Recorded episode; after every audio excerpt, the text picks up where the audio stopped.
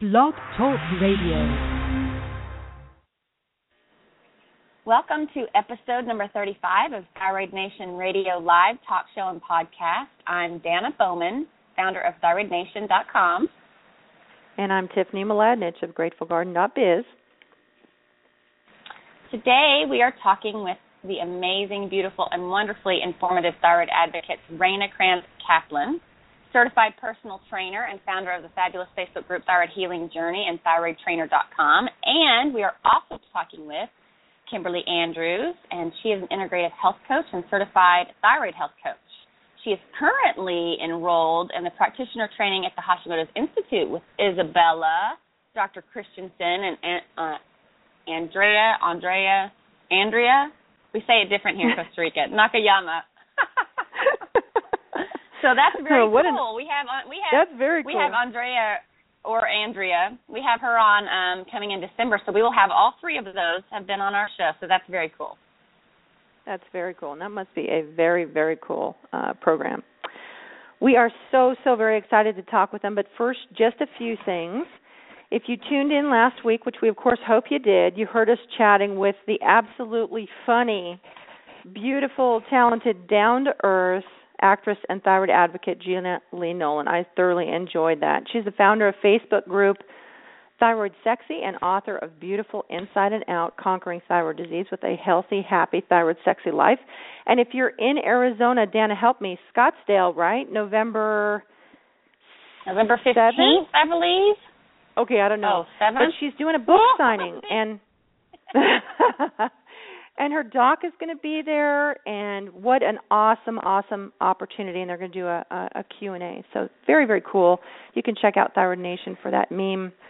Danna's going to post it right again because we just i am going to post it again but i have it i have it here in front of me and it's it's actually going to be a book signing with her and her doctor who was on the show with us last week dr lisa maturo who is who was fabulous. She was really really good fabulous. and it is um yeah it was it was a really neat it was a really neat show. I actually loved it, and she made me cry. You know, Nola made me cry. She didn't mean to. She felt so bad, but it was a really, really interesting show, and and she was hilarious. She was absolutely hilarious. She she had us cracking up the whole time. So, not either one of us, uh, neither one of us got it right. It's Thursday, November twelfth at 7 p.m. Barnes and Noble. Scottsdale, Arizona. So it's going to be Gina Lee Nolan and uh, thyroid expert Dr. Lisa Maturo, which is uh, Gina's doctor. So that's very, very, very neat. And uh, if you're close by, you need to check it out and take pics. Yes, absolutely. All right, so if you missed them, if you missed her on Thyroid Nation Radio, uh, you can always catch it in the Thyroid Nation Radio archives, as well as other guests that we've interviewed Dr. Holtorf, Hypothyroid Mom, Mary Shomon, uh, Suzy Cohen, Izabella Wentz, so many amazing guests and so much information there, and very, very uh, unique and different information there. Yeah, that's so true. And make sure to also check out the lineup of wonderful and innovative guests we have scheduled that are coming on the show coming up. Upcoming guests on the Thyroid Nation radio page, uh, including Dr. Jill Carnahan, Dr. Tom O'Bryan, Shannon Garrett, who's part of the radio uh, radio team. She'll she'll be on, as well as Andrea Nakayama, part of the Hashimoto's Institute. So we got lots of great guests, and then we were we're already scheduling into 2016. So you can see some of the the guests that we have coming up on the Thyroid Nation uh, radio page. So so very exciting. All right, Danna, I think they're both with us, so let's get this Thyroid Nation thriving. Hello. Let's do it. Hi, ladies. Hi. Hi.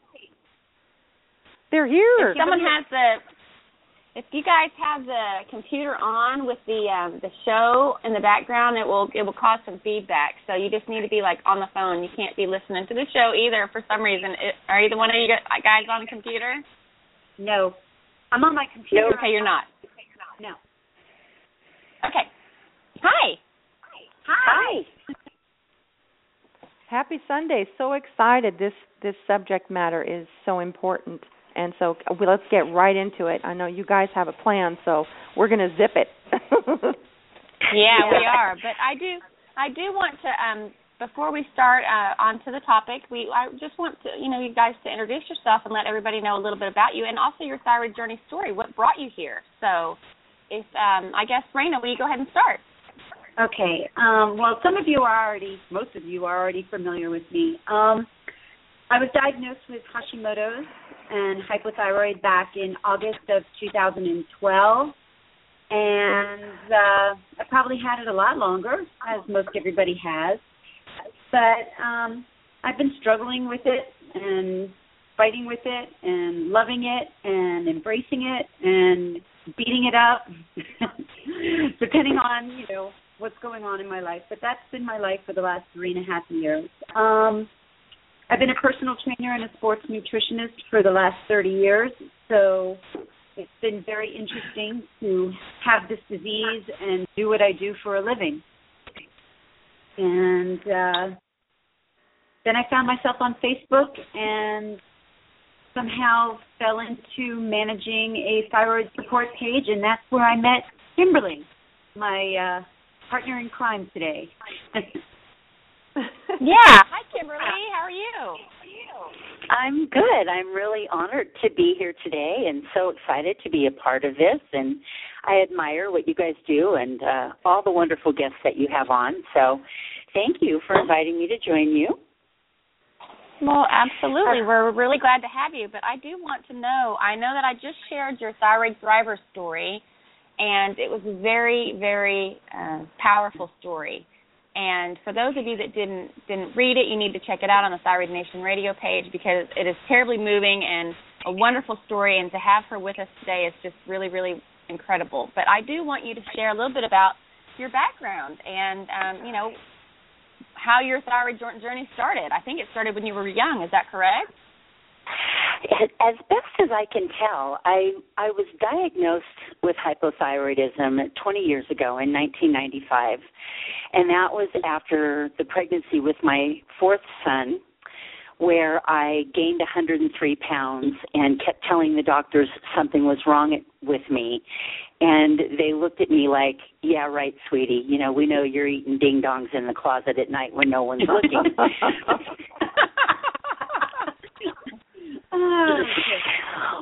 I uh, I finally got the diagnosis of hypothyroidism. I was probably um, had Hashimoto's at the time, but they I don't know if they even really diagnosed it 20 years ago. So I was given a pill and sent away. Um, I have a lot of things in my background, clear back to the time that I was two years old, that could very well be my root cause and I worked so hard at trying to figure out what my root cause was, and I found so many things, um, as you'll you'll see if you read my Thriver story, that I finally just gave up. I decided it didn't really matter what my root cause was; that I needed to embrace the fact that I had this condition, and just move forward and figure out the best way to heal it. Um, I had a little bit of a foot up as uh, you guys heard, I have a degree in dietetics and nutrition. So once I was diagnosed with Hashimoto's, I sort of hit the ground running and uh, really did a lot of research for it myself and was able to uh, get myself started on diet and lifestyle changes that have, as a result, put my Hashimoto's in remission. I've been in remission now since February, and I'll tell you, it's a wonderful place to be, but it's still a never ending medical condition. You know, I still get my regular blood tests. I still have to manage my diet and lifestyle behaviors, and it's just a part of my life. It's the way things are. But uh, like Raina said, I've really embraced it too. I don't feel, I don't feel a bit sad that I have this medical condition. You don't feel like a victim. No, I do not at all. Um, you know and and you talked about your root cause and i think that's very important and i just want to i just want to go back to that for a second. Um because you said you know you kind of just gave up on on trying to figure it out and i think that's i think that's a really good uh aspect and to to look at and to cover because you know we we all talk about what is your root cause what is your root cause. We had isabel on she's got the fabulous book you know um finding your root cause and and all of that and i think it is important to to try to find your root cause and dig at it but basically, I think what Izabella's message is is to to keep looking, not just to take things at face value. You know, you've got this thing, so you take some pills and that's it. You keep digging and digging until you can find, you know, uh, ways to to make you your life better. And for I know for Kimberley, you know, in your story, which was a really great story, I, I included it um, on the show notes. So if anybody can see those, you can you can click on it. It'll take you to the link. But you had lots of things that could have been your root cause, and there really is no way to tell which you know which has caused what. There's just no way based on based on your history. You know there's a lot of things that you went through in your life and you know there's no way to say this was it or that was it. And so if that's the case you know just like just like kimberley said you know moving forward knowing that you have a root cause and um not letting it take over your life and just moving forward. I think that's so important yeah, it that's is. exactly where it's not that I don't believe that a root cause is important. I think it is. And any time that anybody Right. has any kind of medical issue, I encourage people to look for the root cause of that and treat at the root cause versus just treating the symptoms. Um, but like you said, with in my case, there were so many things that could be the root cause, or maybe Right. all of them together compiled is what made the root cause. That addressing all of those things and making sure that I took care of the nutrient deficiencies and the medical issues they created became more important to me than putting a number one by something and saying this is exactly my root cause. And like you said, oftentimes there's more than one. You know, it's not like you have Mhm. one and that's a single, you know, one and done. You have multiple factors. So, yeah, absolutely. Agreed. Well, Kimberley's going Well, to start off this whole thing about leptin, and um, hopefully we'll be able to address um, a lot of the myths and misconceptions about how this all happens, how it occurs, what you can do to re- reverse it, and so on and so forth. So, um, Kimberley's going to start us off. yeah, Kimberley, you, why don't you why don't you um why don't you go ahead and you know we are going to talk about leptin resistance and exercise and, and fitness and, and how to manage some things, but um, since we are going to start off with you, Kimberley, why don't you tell um, everybody who's listening a little bit about what what is leptin resistance and what is leptin and how it how it applies and what is it? I think that's a great place to start. So, this may be a word that people have heard thrown around a little bit, um, but probably not as often as it should be. And hopefully, by the time you're done listening to Raina and I today, you'll understand why it's important um, to everybody, not just thyroid people. Um, everybody in our families, everybody that we love, and especially people that are struggling with um, weight loss issues and obesity and other problems. So, leptin is a not too often talked about hormone in our body. We hear about thyroid hormone, we hear about estrogen, testosterone, adrenaline, cortisol, but not too many people talk about leptin. But leptin is produced by our fat cells.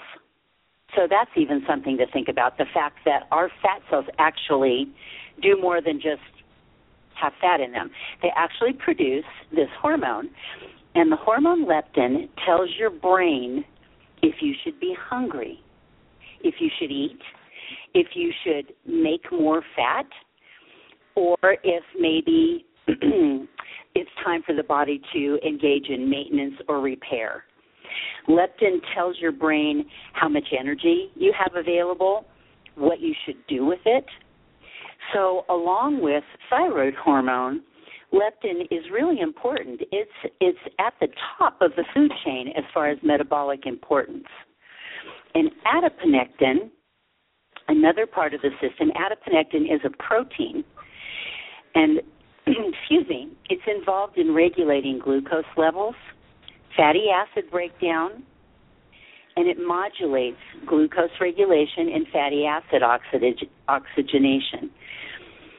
So, if your adiponectin levels are off, or if they're off in conjunction with your leptin hormone, it can result in type 2 diabetes, obesity, atherosclerosis, which can lead to heart disease, heart attack, strokes, um, fatty liver disease, and metabolic syndrome.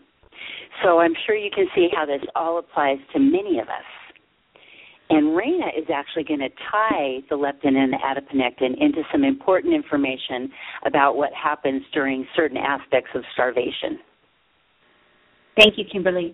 Um, basically, um, what I have witnessed for the last 30 years in what I do for a living is people trying to lose weight.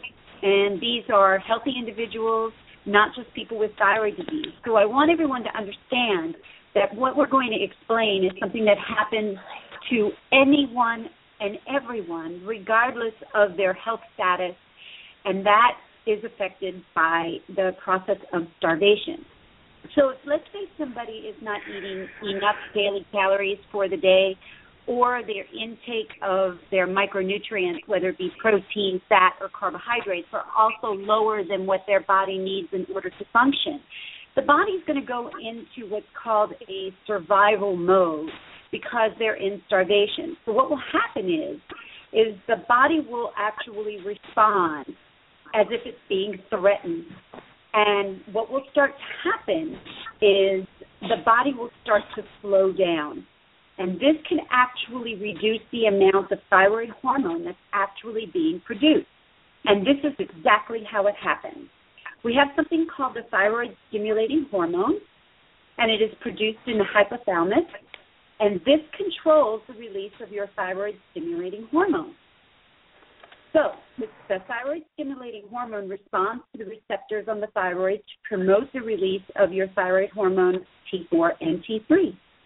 Then it further metabolizes from your T4 into either active T3 or your inactive reverse T3. So basically, when the body goes into starvation, it sends a signal to the thyroid releasing hormone and it actually increases it. And then it causes the thyroid stimulating hormone to increase and then causes your T4 and your T3 to decrease. So basically, starvation appears to suppress the thyroid releasing hormone, increase thyroid stimulating hormone, and slow down the, the process of converting T4 to T3 and can cause a combination of hypothyroid, obesity, central central hypothyroidism, and metabolic disease and type 2 diabetes.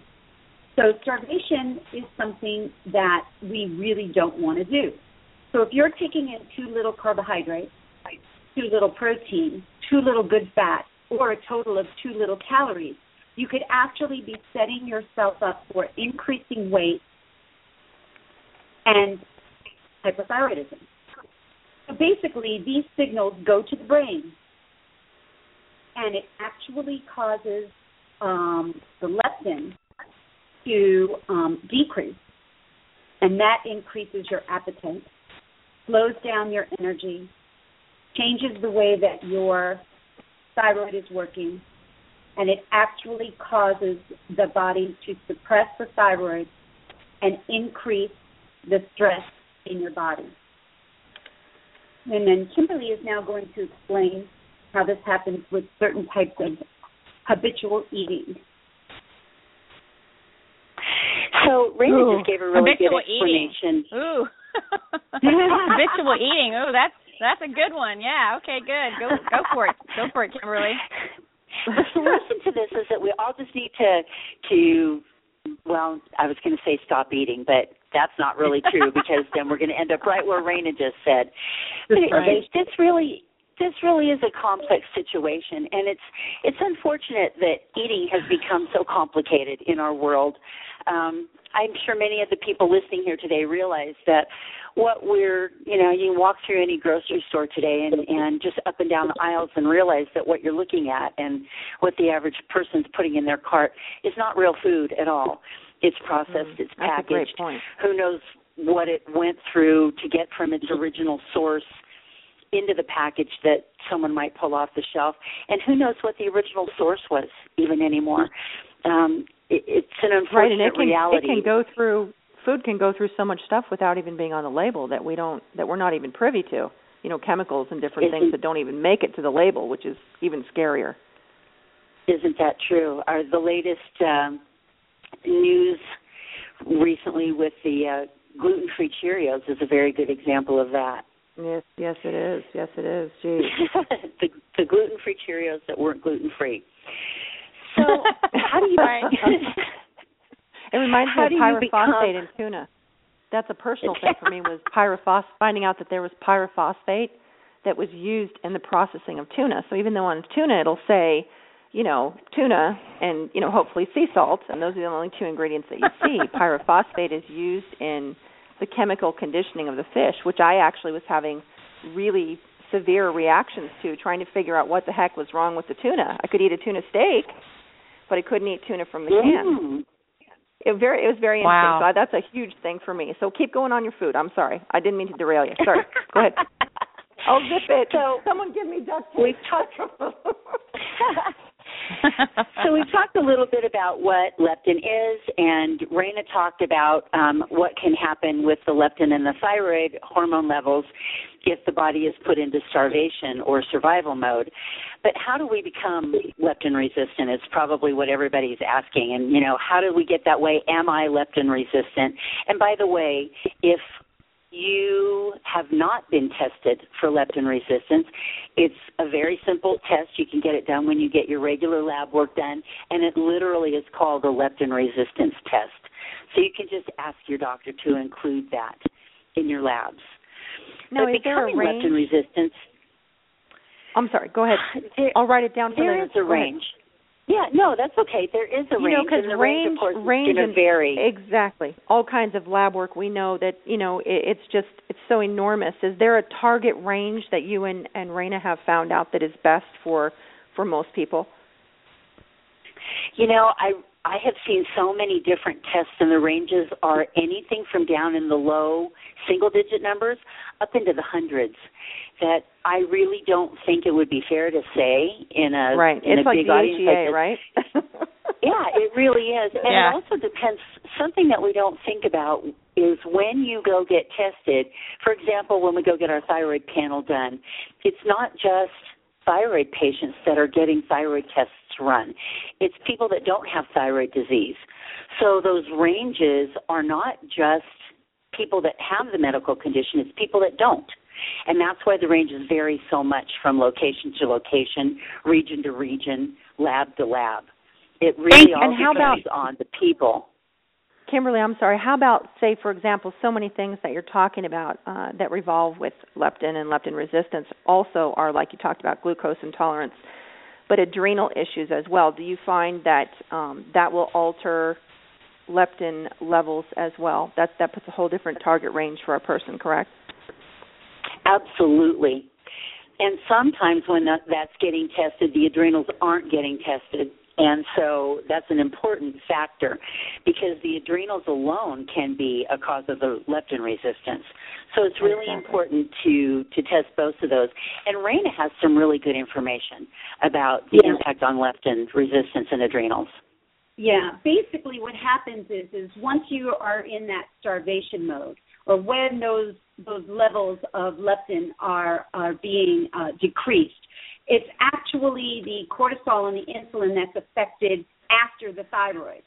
So that doesn't happen first. It's once you go from the survival mode, it turns off the thyroid axis and it it activates the stress ax- axis.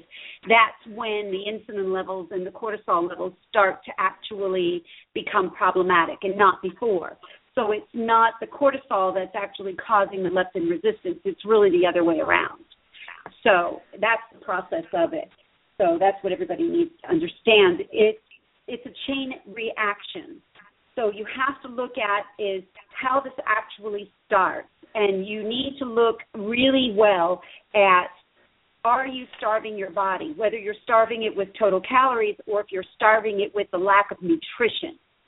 And that's where leptin resistance actually starts if you want to really keep it at a simple uh, in a simple little box. And that's my gosh, Raina, that's a show for a whole nother day. Just explaining the difference between nutrient dense caloric intake and you know just calorie Well- wasting. You know, I'm going to I'm going so- that's get such a great point. lit- I'm going to get into that a little bit with the exercise part after Kimberley finishes here. So I will discuss Okay. that a bit more. okay. Yeah. Um, Raina just made a really good point too. I don't know if anybody really caught that, but it, as she was explaining that the adrenal and the cortisol reaction comes after the fact, that's a very simple natural behavior for our body. That goes right back to that fight or flight syndrome that our body has been designed for. But what happens is when this cycle is set up and we get to that point of reaction, we're having that fight or flight response to something that number one we've created by doing something harmful to our body and we put our body in a position where it feels like it needs to protect us. And our job is to nurture our bodies not to put them in a position where they feel like they have to protect us. You know that's for the lions and tigers and bears that want to come attack us and we feel like we have to run and go protect ourselves. That's what that was set up for not we're not we shouldn't be protecting ourselves from ourselves. Right by eating bad. So Kimberley, why don't you talk about why don't you talk about the the nutrients like the amounts of sugar and the types of sugars and so on and so forth that can actually increase this leptin resistance? Exactly. So becoming leptin resistant usually it it happens in a couple of different ways. Raina already mentioned one, which is the starvation. Another is if the body has a continuous high level of exposure to the hormone. So if you have a continuous high level of exposure to leptin, you become resistant to it. So finding out what's triggering the excess leptin production is really important. And that comes back to common sense. Diets that are too high in sugar, too high in grains, and I know that that's something a lot of people don't understand, but most of our grains today are so processed that once we break them down, they turn into glucose in mm-hmm. our bloodstream. So, too many grains is also just as harmful as too much sugar. Processed foods, starvation diets, like Raina mentioned, and what happens is the sugar gets metabolized into your fat cells, and the fat releases surgeon of surges of leptin. And over time, your body becomes resistant, and it quits talking to your brain. So the message that you are or not hungry gets cut off and your brain is no longer getting that message that you are hungry or that you shouldn't be hungry. Excuse me. This is the same thing that happens when the body is exposed to too much leptin. It becomes resistant, as if our body is uh, exposed to too much insulin, and people start having trouble with their. I'm sorry, I've got a something stuck in my throat with their um, insulin levels. So to reestablish a proper proper leptin and also insulin levels, signaling it is to prevent those surges, and the only way to do that is usually with your diet and exercise. Diet can have a profound effect on the health, more than anything known, uh, other kinds of medical treatment or other kinds of medications. I, so I can you guys Raina, hear you the rain? Actually... Raina, Elizabeth, can you yes. hear the the rain? yeah. Rain. Yeah. Where's that? Yeah, that's my rain. I was trying to hide it. I was I was I'm about to get under the covers here, people. Sorry. She's in the rain. no, it's funny.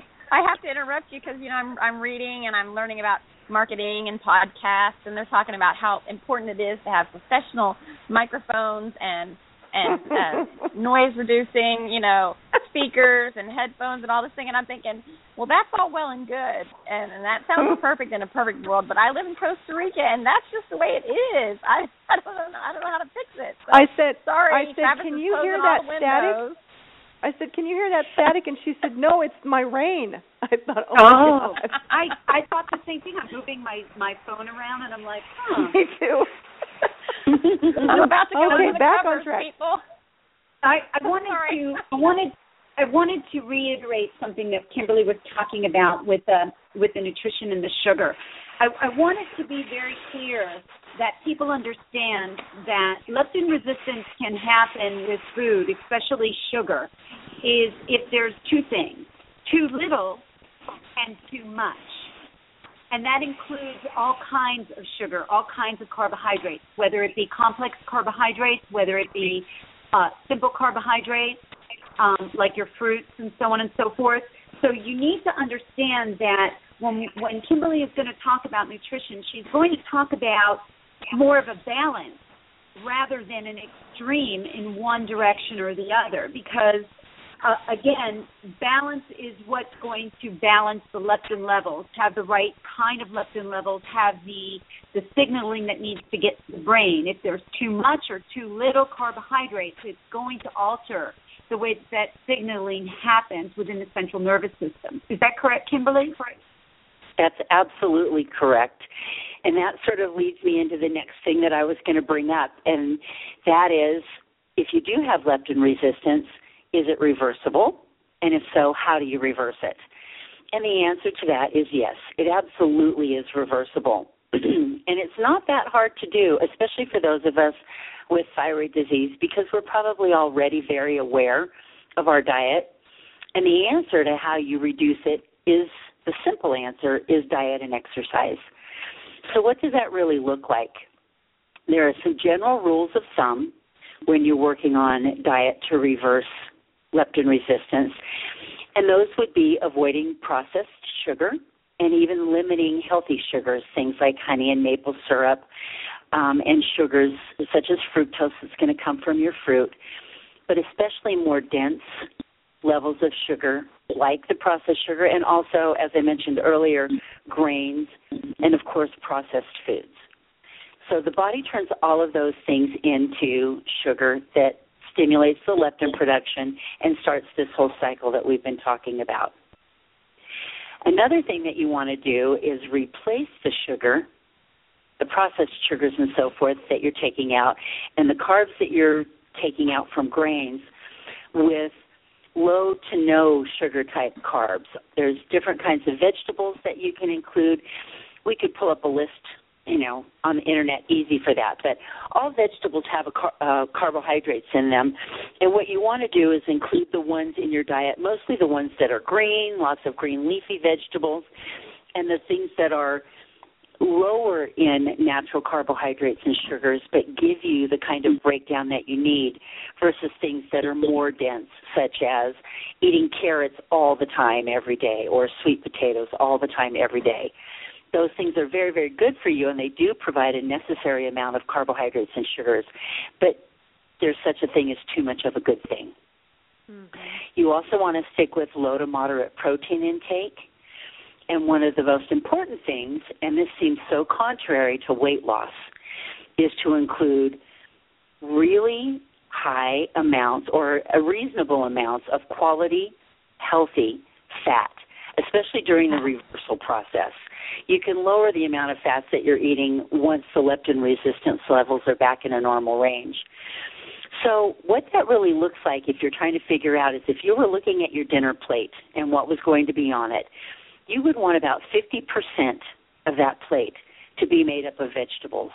So half of your plate would include a big tossed grain salad, maybe some sauteed asparagus, and 50% of that plate is going to be filled up with natural carbohydrates that are going to break down into sugar in your system that are not going to stimulate leptin resistance.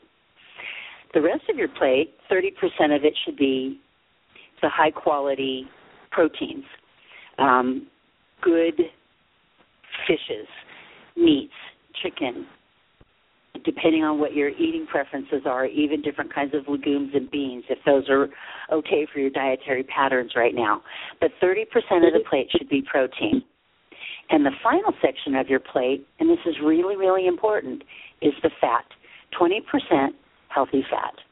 That should come from avocados, from coconut oil, from olive oil, from avocado oil. And even if you're eating like good grass, excuse me, grass fed beef or um, pastured chicken or pastured pork, the fats in those, the animal fats in those, are actually healthy fats and can be concluded in the 20% of the healthy fat category. That's great. You know, that's amazing. You know, it's funny, Kimberley, we talk about leptin resistance and thyroid disorders, but that's a really general good way of eating for everybody. I remember, you know, I was diagnosed with diabetes at 19 and I've been a food controlled and the diet that I was taught at that time and and uh you know, it's funny because it's and I remember her her telling me, you know, it's just a great way of eating for everybody. Everybody that particular type of eating really applies to as a as a healthy diet. Wouldn't you agree? Mhm. I absolutely agree. And you notice, you know, a, a plate full of vegetables and protein and healthy fat, none of those came out of a box or a colored package. That's just all real food. Yep, yep. I love uh, Sean Croxton how he says just eat, you know, jerk. Just eat, just real, eat food. real food. Jerk. Just eat real food. yep. I have a It's jerk crazy. t-shirt. Do you really? I do. I love have you that. seen them? I have not. Uh, maybe I need to get one. I love that. I would love it if it would say Yeah, I'm I a need to get one, too. You know, I've like I'm a seen jerk, but I'm a jerk. That's love what it, it. says. J E right across the the um the bust. It says J E R F, and that's oh, all Oh, the God, shirt says. it. So of course, everybody asks you what is jerk, and you get to tell them just eat That's real awesome. food and start the conversation. it's a, it's a it's just a great. I I just love that. You need to take a picture. take a picture in your shirt. Yeah, take a picture. Please, I love that. okay, I'm quiet now. So, eating, of course, is a huge part of reversing leptin resistance, but exercise has an equal role in that, and that's Raina's area of expertise. So, she was going to talk to you about exercising to reverse leptin resistance. Okay. Perfect. This this has been very very cool for me because I've been doing this a long time. I've been doing this for 30 years, and one of the things that I started to do about 30 years ago when I went into personal training was I would get people who would commit to three times a week. I would have an hour of their time, and within that hour, I would probably get really good 45 minutes out of them by the time they got into the gym and got their heads together. So I had to come up with a way to try to figure out how I was going to get a combination of cardio and strength training in 45 minutes to an hour because I know these people are not exercising unless I'm standing in front of them. And that's pretty sad. it really is. So what I started to do 30, 30 years ago was something called circuit training. And this is where the heart rate goes up and down for 45 to 50 minutes in combination of doing some kind of cardiovascular activity and some strength training. And what's great about this kind of training is that anyone at any age in any condition can do it because it can be modified for that individual. So ironically, when I started to research leptin and so on and so forth and how this could be reversed with exercise, I was absolutely ecstatic to find out that I've been doing something right for 30 years. the levels, I know it's really cool when that happens. It's like a flower field moment. there we go. That's exactly what that is. That's a perfect definition, Raina. That's what that is. That aha it moment. is like you know an epiphany. So basically, basically, first of all, what we want to do is we want to basically speed up our metabolism. Okay, and one of the ways to do that is to increase your lean body mass and um, strength training, but it has to do with the heart rate and decreasing your actual um, appetite, which means that we're actually changing the way that the leptin is signaling the, the brain. So what they found through research is, and, and this is going to sound really crazy for a lot of people with hypothyroid, so just kind of stay with me for a moment. This is research. This isn't reality. I'll give you the reality afterwards. 105 minutes of treadmill, whether it be walking or running, at the person's 50% of their maximum attainable heart rate, and then 15 minutes at 70% of their maximum attainable heart rate, had a reduction of appetite and a reduction in ghrelin. And ghrelin is the hormone that's not a not a good hormone. That's your hungry hormone. That's the one that actually increases your appetite. So they're saying that. Yeah, it's true. I call them gremlins, not gremlin, actually. I'm laughing because we went through how to pronounce this correctly the other day. I I say gremlin, and and I think it's a gremlin hormone. That's what it is. But hormone, I love that. yeah. So basically, the the main important thing about this is is intensity. So the intensity needs to go up and down and up and down, and they're saying the longer duration. So anywhere between an hour to an hour and a half of exercise. Now, here's where it comes in um, with thyroid patients. I know that a lot of thyroid patients find it very difficult to get out of bed or get off the sofa. And so, what I'm going to do is I'm going to explain this very simply. Intensity is relative to the individual. So, 50% of a maximal attainable heart rate for someone who's very fit is going to be a given intensity, and 50% of a maximal attainable heart rate of someone who isn't fit is going to be a different intensity. So that's why it could be changed for everyone. So if you wanted to, for instance, you go out for a walk and you do 20 minutes, 30 minutes, or whatever, but every five minutes you stop. You stop walking. And you do something like standing squats and pushing your arms over your head. And you do that for a minute. And then you start walking again for a few minutes. So the idea is to combine the resistance training with the cardiovascular so that your heart rate goes up and down somewhere between 50 and 70 percent of your maximal attainable heart rate. So with someone with thyroid disease, we could start off by doing that 10 minutes a day, 15 minutes a day, 20 minutes a day, and progressively increase the duration and eventually increase the intensity as you become more and more fit. What this does is it actually creates what they call a chronically low leptin level. There is no increase, there is no decrease. It kind of stabilizes. And so, therefore, the signaling to the brain remains consistent it will decrease your appetite naturally without you even trying to do so. Does that make sense? Yay. Yes? Flowerfield moment. Flowerfield moment.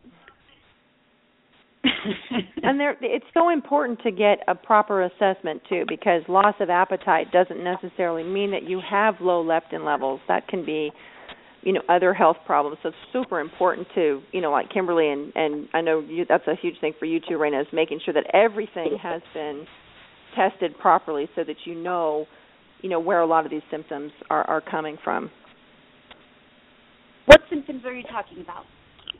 Well i mean uh, well a lot of, there's different things with with leptin like like you said with appetite.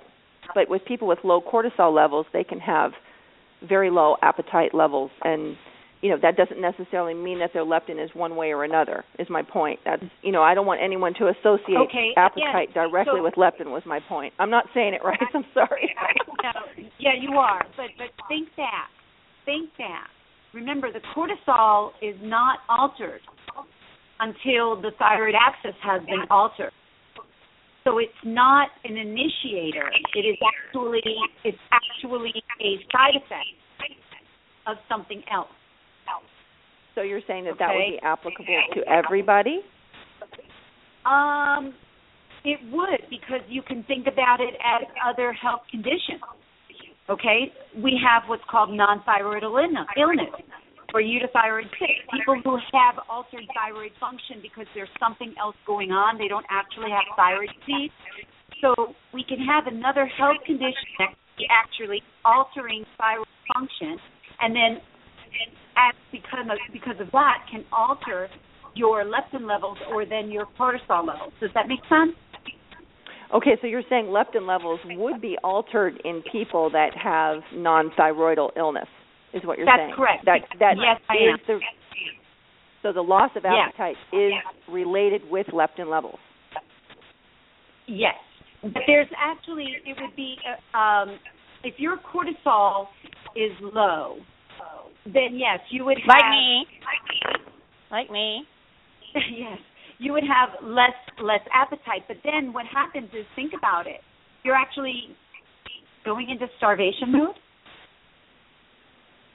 You're decreasing the amount of calories. You're already in a energy deficit. Your body is already pulling back. Where is that coming from? It's not coming from the cortisol. It's that body's reaction, that starvation reaction. So there's something else that's going on that's actually causing the thyroid slow down. When that thyroid slows down, your energy slows down. Your energy slows down, your appetite is going to slow down. Does that make sense? Yes. So you're saying Yep. that somebody with Addison's disease would have a, a leptin issue. Yes. Any anything anything that alters thyroid function, any other disease, any other habitual habit, anything that will change the way that the thyroid is working. So like we have people that come on to our support page and when you analyze their labs, you're looking at them and you hear all their symptoms and you're looking at their thyroid levels and you're saying, Hmm, it doesn't look like you have thyroid disease, but you may have something going on. Okay? Right, and a subclinical, right. Yeah, so there's something else clinical going on. There's that's why when Kimberley started off the interview, she said anybody can have. Doesn't have to be anybody with thyroid disease. Anybody. Anybody. Any situation can cause this. Anything. And can I piggyback on that for just a little bit? I sure. I think that it's really important. This literally can be everybody. We have, um, as I'm sure people hear all the time in the news, and and maybe are even experiencing this with uh, loved ones in their personal life. We have a, whole generation of young people that are suffering from diabetes and leptin resistance and insulin resistance go hand in hand together. Um, a lot of times people are leptin resistant before they're insulin resistant, and therefore, if it's caught early on and treated properly and reversed, we can be avoiding diabetes and all these other medical problems from it. So this isn't just thyroid patients; this is anyone. And I, I imagine for for young girls, um, you know, maybe uh, Raina and Kimberley could uh eating disorders like bipolar, or not bipolar, excuse me, bulimia and Anorexia. anorexia Yeah. can be uh, precursors to leptin resistance and leptin issues, right? So that's that starts in you know the teen years, unfortunately. Yeah, Well, that goes speaks exactly to what Raina was talking about, and and I'm sorry, Raina, I didn't mean to step No. on you, but putting that the body in that starvation mode. Um, go ahead, Raina. I'm, you were going to No, say something about it. Yeah, it's that's that's actually to be honest with you, when you're talking about anorexia, bulimia, exercise bulimia, um, that issue actually is a a psychological mental issue, and um, I'm not trained to work with those individuals. They don't have a they ha- they don't have an eating disorder that causes their psychological uh mental out- outlook. It's the other way around. They have a mental uh issue that's actually causing the eating disorder. So I've worked with a couple of people like that and I've had to turn them over to uh, a mental health professional. Okay? So that's a whole other subject altogether. But yes they do go into starvation and unfortunately what happens there is uh, these girls don't necessarily wind up being obese. They wound up actually being in this constant state of starvation to where they break down muscle tissue um, to the point where they're just skin and bones. So it's a whole entirely other taken to the next level scenario. Right, but it would inevitably cause a leptin issue. Yeah, it would, and and then it would escalate into um, a much more dire situation. Right. Much and it's more. not it's not always a psychological precursor. It can also be a physical precursor to that. It's not just a it's not just exclusive to mental disorders. Um, that that has been my experience, so that's all I can speak to. As far as that's concerned, my my my professional experience and my training. So that's all I can. Well, speak and I'm to. Now are I'm there just any kind of- sym- Oh, sorry. Go ahead. So, I'm sorry. No, no, I was going to say, are there any uh, particular uh, symptoms like cravings or things that are usually uh, fairly common in leptin disorders? Okay, let me let me talk about this for a little bit, and maybe this will be helpful. Okay, um, fat cells, which is where the leptin is produced. We are all born born with a certain amount of fat cells, and we're going to talk a little bit about the cravings and the set point theory. So with leptin resistance, what starts to happen is you do crave more food. And what happens is, is the fat cells actually increase in size, which then is part of what causes the signaling to get turned off and the obesity to ensue. And the people that are actually in the starvation mode are actually trying to lose weight and they're actually shrinking their fat cells. And in some cases, what happens is, is the fat cells shrink below the normal size for their individual bodies. And it sets off this whole thing with cravings for the body to get back to its natural state and that fat cell to get to its natural size for that individual person. So what happens is, is the body actually goes where that person's weight should be. And when you change it, when you don't eat enough, and when you starve yourself or you don't take enough complex carbohydrates in, and you shrink your body weight down to a size that's not supposed to be, the body's going to work in opposition with what you're trying to do. And it's going to actually increase leptin levels, increase your cravings for more food, so that you become more hungry and you start to eat more so those fat cells can increase in size. So this is what happens when people actually lose a lot of weight and then all of a sudden they put the weight back on. So there's this yo-yo effect that starts to happen. So you have to understand that there's a couple of ways that leptin can work within the body. It's very complicated. You have a straightforward go into starvation, da da da da da, or you overeat all the time and you create that leptin resistance, or you eat all the wrong foods and you create that leptin resistance. The most important thing that people need to understand it's not so much about being leptin resistant. It's it's about preventing it and understanding how to prevent it and if you are there, how to return yourself back. It's it's really rather simple. So the craving could be anything. It could be fat. It could be carbohydrates. It could be sugar. It could be anything. Anything. Do you agree, Kimberley? Um, yeah, I do, and I think that something else that's interesting when Raina was talking about the the fat cells is as people do this yo-yo dieting back and forth and up and down, the fat cells just like just like our skin, if we gain weight and lose weight, the elasticity and the collagen breaks down in our skin. The same thing happens to our fat cells. So the yo-yo dieting breaks down the elasticity in our fat cell itself, and therefore it makes it much easier for it to fill up and to gain weight back again each time we go through this yo-yo cycle. Hmm, that's a great example. That's interesting. That's a great yeah. example. So it's it's kind of very simple. I mean, when you look at your plate, like Kimberley was saying, you take your plate and you break it into uh, four sections. Um, you want to make sure that you're having enough of your, um, I call them fiber carbohydrates, which are your salads and your vegetables and so on and so forth. And the reason why I I call them the fiber is because they are basically you consume them to help you uh, digest your food and um, eliminate your food. They do not get stored truly as energy. Okay, it's the complex carbohydrates that that actually have to go through a process of breaking down that actually get stored as energy. So when you are in leptin resistance, and basically Kimberley was saying this is how you start to reverse yourself you're eating 50% of your plate is coming from those fiber carbohydrates, which are going to be primarily your green leafy vegetables, your salad, and so on and so forth. And then the rest is coming from good sources of protein and good sources of fat.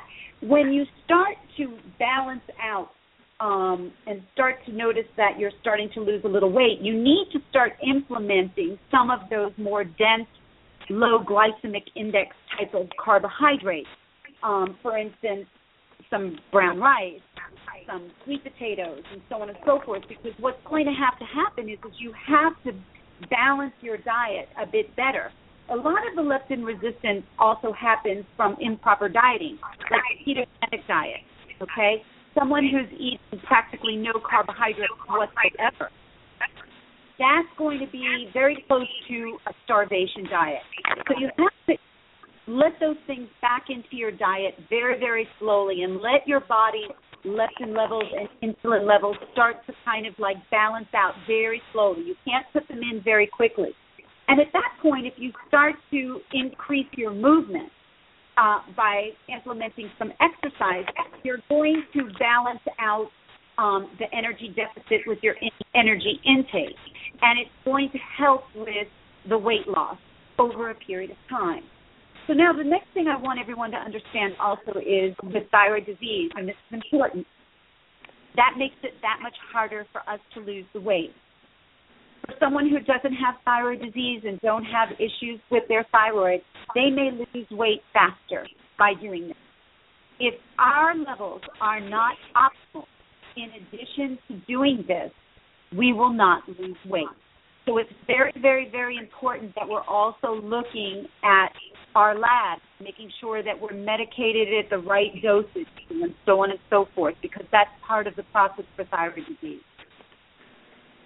And also eating enough. Wouldn't you? Uh, wouldn't you both oh, agree that they did a study recently that I read, 500 calories uh, for a hypothyroid, and they actually were gaining uh, were oh, gaining absolutely. weight. So not eating enough is is a huge problem. Absolutely. Like you said, it's the starvation hormone, and Absolutely. and I think I think we all probably see that quite a bit where people just aren't eating enough because they want to lose weight, so they think if I restrict food, and of course that no, encourages the leptin resistance, like you're talking about, and then they end up holding Absolutely. on to weight rather than actually losing it. Yeah. Absolutely, absolutely, 100% correct. People just don't understand what the basal metabolic rate, metabolic rate is for someone who's sitting and doing nothing, and then someone who's doing a little bit of light activity. Because as you start to increase that activity, you're going to have to start to increase your caloric intake. Reason? You're putting on some muscle. Muscle expends more energy at rest than fat does. So this is the other reason why combining the cardiovascular activity with resistance training is very, very important.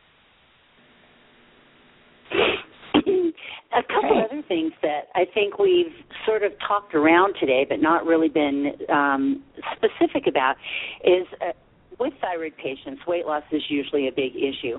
And some of the things that Raina has been explaining, there's an underlying tone there to things that um, a lot of people really try to go on very low carb diets to lose weight, or ketogenic diets to lose weight, or even a lot of the different products that are out there take this pill drink this shake all of those things fall into the same category we're talking about that can create Great that point. leptin resistant cycle um, and can actually cause it somebody can be actually fine and go on a low carb or a ketogenic diet and become leptin resistant simply because of trying to fuel their body that way and creating uh, this dynamic in this cycle That's a great point.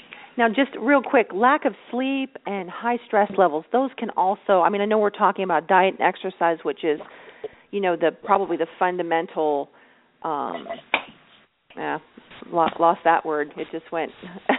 but Well, the basics I- of leptin resistance, but stress and lack of sleep can also uh encourage those, right? Absolutely, because you have to look at again anything that alters thyroid function is going to energize, or I should say, activate the stress levels, and so therefore, lack of sleep, too much stress in their life, um, not eating right, um, all kinds of things. Like I said, anything can actually cause leptin resistance that's going to increase your stress level. Yes. Anything. So all that's Now, are there- to make sure that you're doing that. I'm sorry, go on. no, no, Kimberley, I was going to say I know that you guys have done so much study and there's so much information. Is there an eating regimen per se? We've talked about what the plate should look like. Is there an eating regimen, you know, every couple of hours or, you know, staying away from before Um, bedtime Do you guys have you guys No. found that there's you know avoiding certain foods, anything No. that's really a, a fundamental premise to to avoid or to do? Well, actually, I have a couple of basic, and and these don't apply to necessarily everybody, but they're a foundational place to start. Sort of sure, sure. about yeah, trying to reduce, following or reducing your leptin diet type of thing. Um, one is to never eat after dinner. Two is to eat three meals a day and try not to snack because that snacking takes away from the consistency of the blood sugar levels and if those meals are sufficient. And this is different in terms especially with the people that Raina works with and how they're working out but this is your average person that doesn't maybe doesn't expend as much energy. Trying to stick to 3 meals a day. Don't eat large meals. Eat a good breakfast that contains protein and definitely reduce the amount of carbohydrates that you're eating. And that's if they're over the 40 to 50 mark. See, everyone's taking that term and they think, oh, well, I got to eat low, low carb. Thank Don't you so much. That's No. exactly what was going through my head. No, no, too much, not enough. me, Right. me too. No, no. We Me need too. to make sure that our total calories are are to what our energy level is through the day, and through those total calories, 40 to 50 percent of your total calories need to be coming from carbohydrates. So if you're eating 2,000 calories a day, do the math. Multiply it by 40 to 50 percent. That's how many calories of carbs you should be taking in, good carbs that you should be taking in a day. And Yeah. there are there are things that can actually increase your uh, good hormone for insulin resistance and for leptin resistance. And um, avocados, olive oil, dark chocolate, pumpkin seeds, fish oil are all things that you can add to your diet that will help with those things. But so I hear a lot of omega three foods in there. yes, is, is that yes, I hear a lot of omega three foods in there. Monounsaturated fat versus, believe it or not, saturated fat. Even though saturated fats are in your, your lean protein, adding more monounsaturated fats like through the Mediterranean diet is what's going to actually help those leptin resistance and insulin resistance issues. Yes. All right.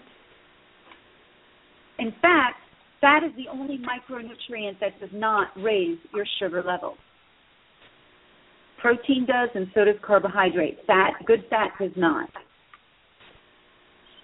Right, and, and very much as a diabetic, you know, you can get to low blood sugars by eating too much protein and not enough carbohydrates. You can get to low That's blood correct. sugars by carb loading and eating too much carbohydrates and not That's enough correct. protein. There's such a such That's- a beautiful balance in there. I love that word, balance, balance, balance. Balance. It's something that we've gotten balanced. so far away from.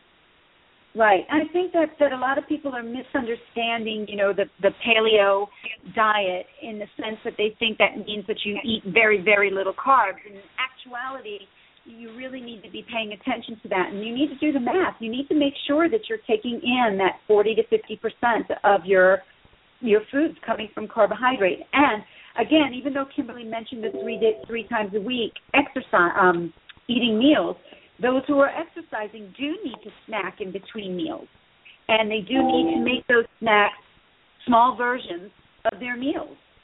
So they'll be less in calories, but their balance should be the same. You should be taking in complex carbohydrates, sugar, fruits, protein, and good fat. Right, and Kimberley mentioned the fat thing. I know for me, you know, it's kind of critical that I eat between meals, otherwise it's too long of a stretch and my blood sugar drops too low. And it, it's working Right. for me. That's such an important uh, point to make. It worked for me to have snacks in between. Uh, but like if I eat a very, you know, if I eat a small apple, uh, I'll have a one ounce piece of full fat cheese or something. I don't ever eat any type of fructose without a fat that that combines, and that has worked for me. That doesn't mean Well- it's going to work for everybody else. Well, that's your normal exercise uh, rule of thumb, to be honest with Right. you. Is your snacks should consist of uh, a fruit and a good fat. So I I do Oh, very same. cool! I didn't know that. Yes, Get the I rain do of two thumbs cheese. up. Yep, mozzarella cheese and an apple is my snack twice a day, in between And the- breakfast you know, and it's lunch and lunch we- dinner. we talk about an apple, but it's amazing for me, like the size of the apple. You know, it's always a big joke with my husband and I because, you know, sometimes they'll have the gala apples that are, you know, they're not much bigger than the palm of your hand. They're smaller. And then you have an apple that's, you know, this huge apple and I'm like, "Oh my gosh, that apple is huge." You know, and it that even that additional size in the apple will will change my you know my physiology significantly just that additional portion of the apple it's almost silly but right well you can look at it as glycemic load right. you know, right of course. right right. right. Even though the apple is 34 on the glycemic index which is low in comparison to a banana which is 100 the size of that apple and, and the amount that you're actually eating will affect your insulin and how it rises. But having that fat along with that slows down how that sugar enters your bloodstream. So that's a very important thing for people with um, insulin resistance is to make sure they're just not having their apples all by themselves. Right, right, right. Fat is huge. Good fat is huge. Yep. Yep. I'm sorry well, we now, were so serious. No, that's okay. It's such a I mean it's such a great important topic and I think it applies to to so many people, you know, and I think it really gets missed a lot, you know. I think it's it's also misunderstood. So I I really I really spent a lot of time with Kimberley on this and we really did want to make it as as as informative as we possibly could because we don't get to talk to our members like this all the time and everything's in bits and pieces and it gets very confusing. So we really wanted to take advantage of this situation. I keep hearing a, a, a chime. Is that this time? It's not me. Anybody else? no, not me. not me. I'm just hearing things. No, this is It's such good information, a- and it. It was a Buddha gong. Oh, The oh cool. cool. Oh, it sounded good. I like it. I believe it. I'm a believer. No, this is really such good information, and not just for the people on your page, which I know it's a great opportunity to help help those people because you do get to only say little bits and pieces here and there, but it really is important. I mean, uh, Tiffany and I say balance, you know, of course on every show, but for you guys to kind of spell it out for us a little bit, you know, as far as what your plate should look like and that kind of thing. It's just helpful to have like a starting point because everybody is different. Everybody is different. So it's nice to have So- a starting place to just kind of look at, you know, like some people can't do cheese, but for you guys it works, right? So you know, it's, it's Well- just uh, it's a good place to start with. Avocado is a very good choice. Um, and there's there's a lot of different things. But I think that the pull away from all of this, and and I'm I'm sure Kimberley will support me on this. The pull away, the gap, the, what everyone should really think about here is the most important thing. Make sure that you're taking in enough calories daily for your level of activity, and that means even no activity. You should not be taking in less than what your body needs you need to make sure that you're getting 40 to 50 percent of your carbohydrates um, for your total calories. You need to make sure that you're getting about 30 percent from lean proteins and at least a minimum of 20 percent good fat. Um, I have my exercise people doing about 30 percent fat. So again, those numbers need to change as you increase your exercise.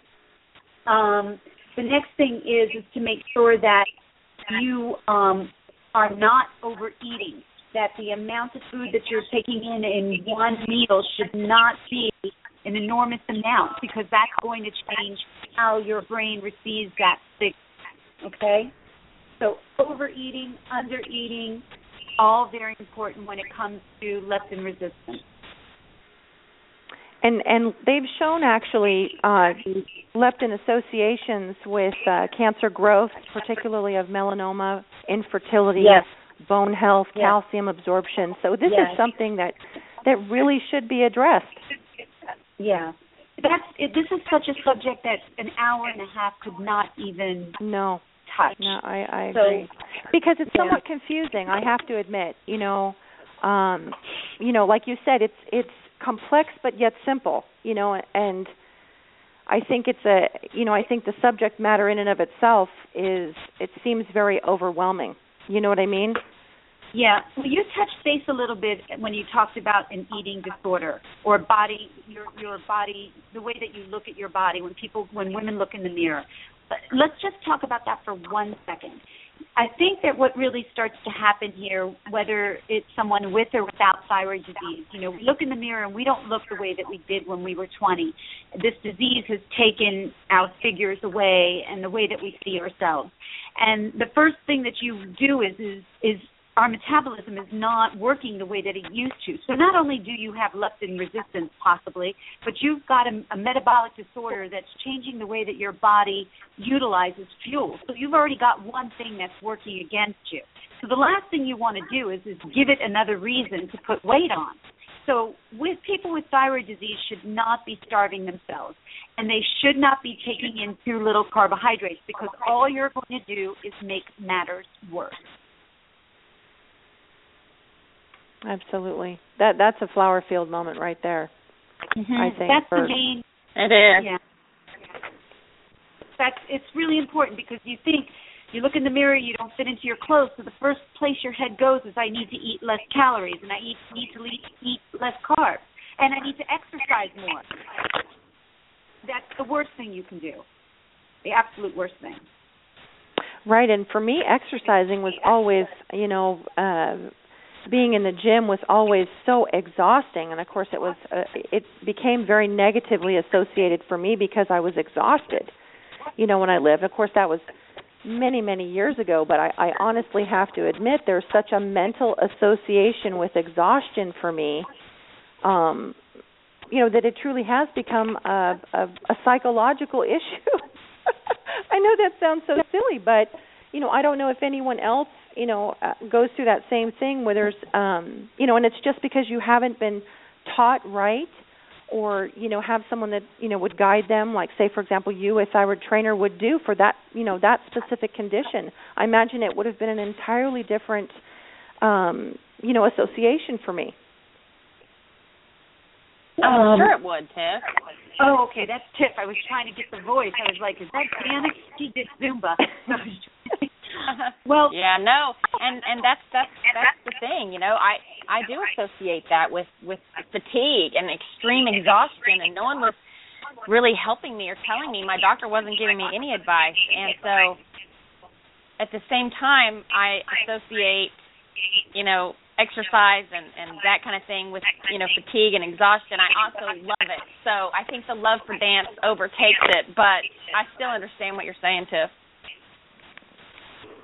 Well, the funny part about it is, is I've been thinking about this a lot because when I was researching leptin and I was researching how you reverse it with, you know, how you do with the eating and increasing the exercise, in the back of my mind, I'm going, oh my God, I don't know how many stories I hear on a daily basis of how exhausted and tired and adrenal fatigue. That is no place to be starting an exercise program, especially if you're trying to lose weight.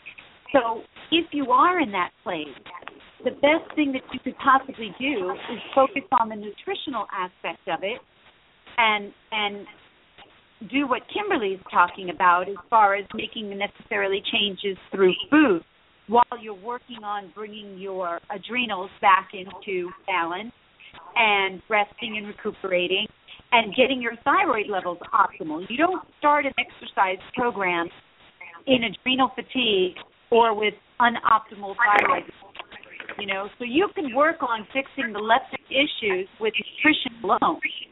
Start. Right. And Kimberley, do you have some some good takeaways that you want some some really critical points that you want people to take away from leptin resistance from today? I think I agree with Raina that everybody needs to really assess where they are. This is a journey um, we're not going to get well. We're not going to deal with medical issues overnight. Leptin resistance isn't going to go away next week if it's something that you're dealing with. so you have to figure out where you are. If your thyroid numbers aren't optimal, that's probably your first focus. You know, if you're suffering tremendously from adrenal fatigue, you want to work at getting your adrenals relaxed and getting your cortisol levels balanced. The endocrine system is very, very intricate.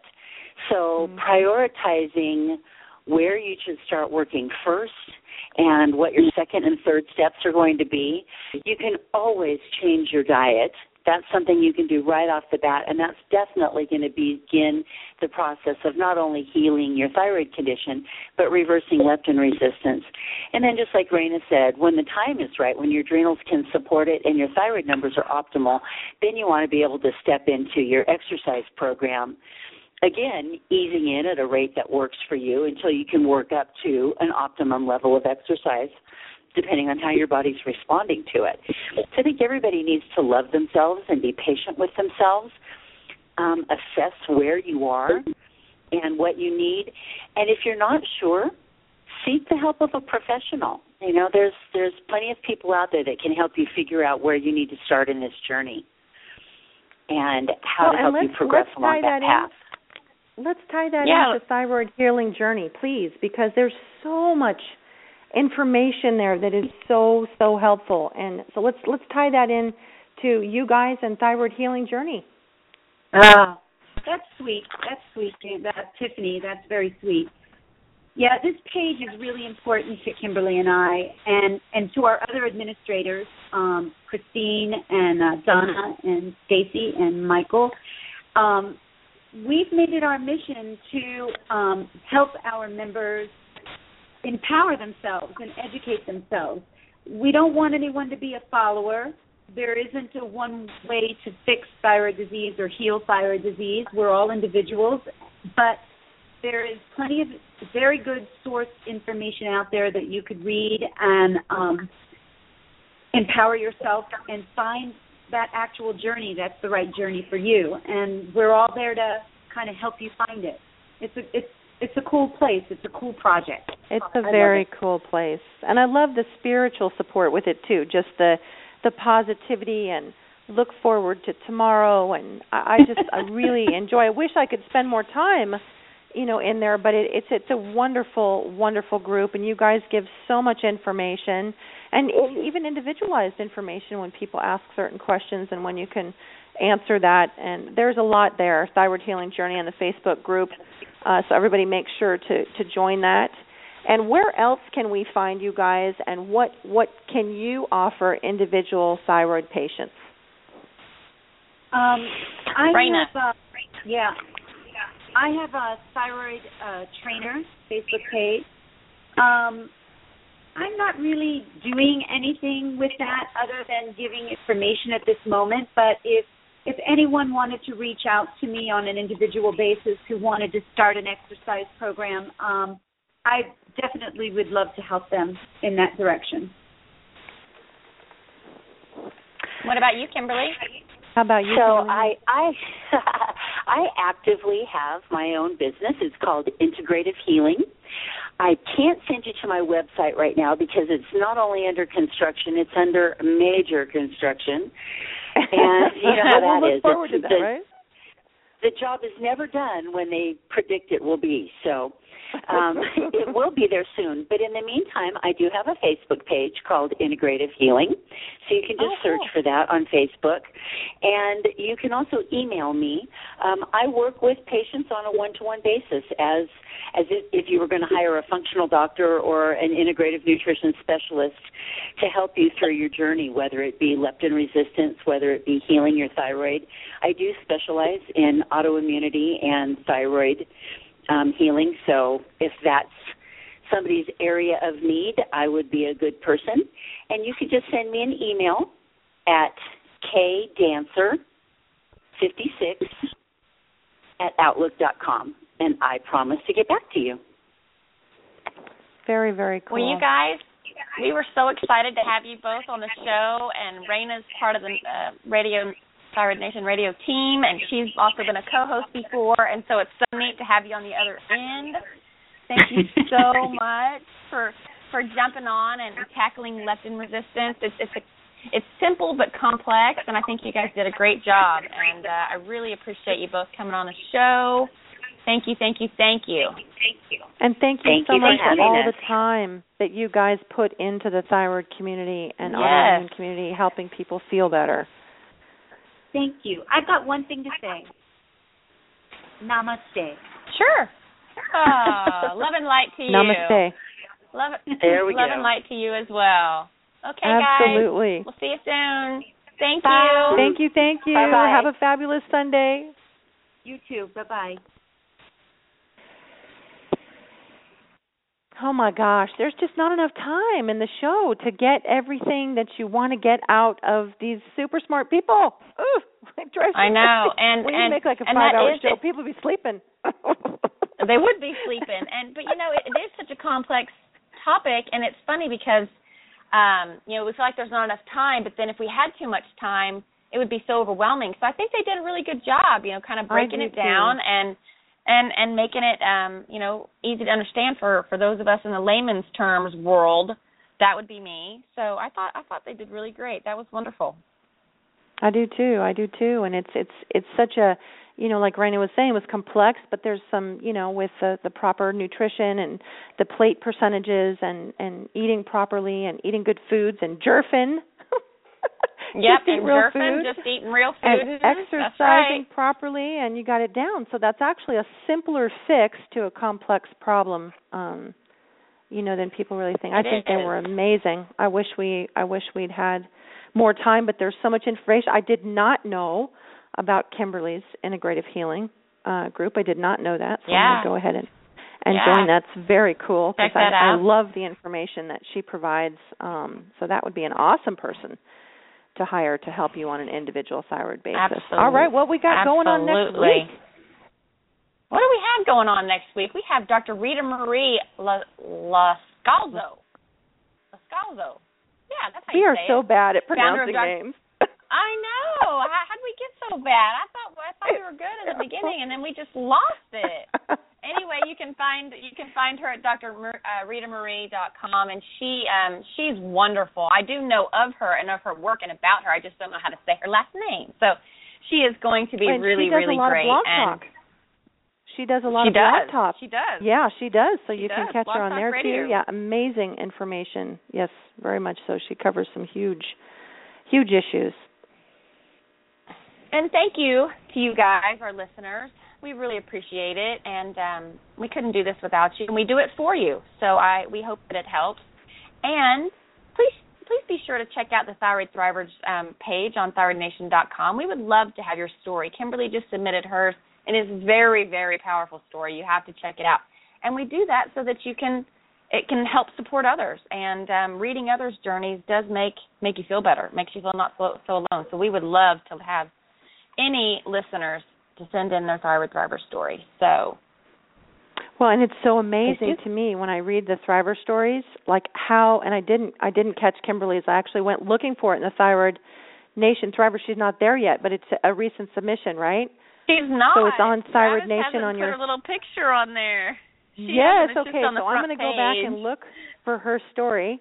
Um very Mhm. cool, but it's what I love about the Thriver stories is that everybody's is so different, right? There's there's just, you know, it, it may look like we all ended up in this boat the same way, but everybody's journey is so different. So a lot of times there's a lot of comfort there or looking for things in the past or even particular triggers that you might have in common. So love love love the Thriver stories.